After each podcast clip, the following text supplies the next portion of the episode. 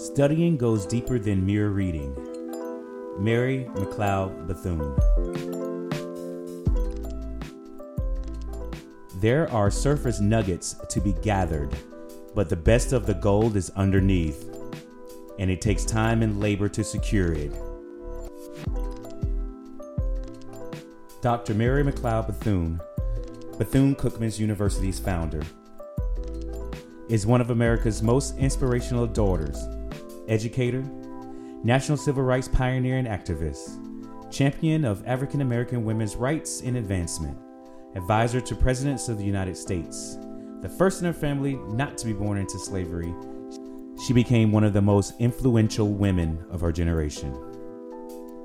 Tireless, talented, and committed to service, Dr. Bethune held leadership positions in several prominent organizations, even while also leading her school.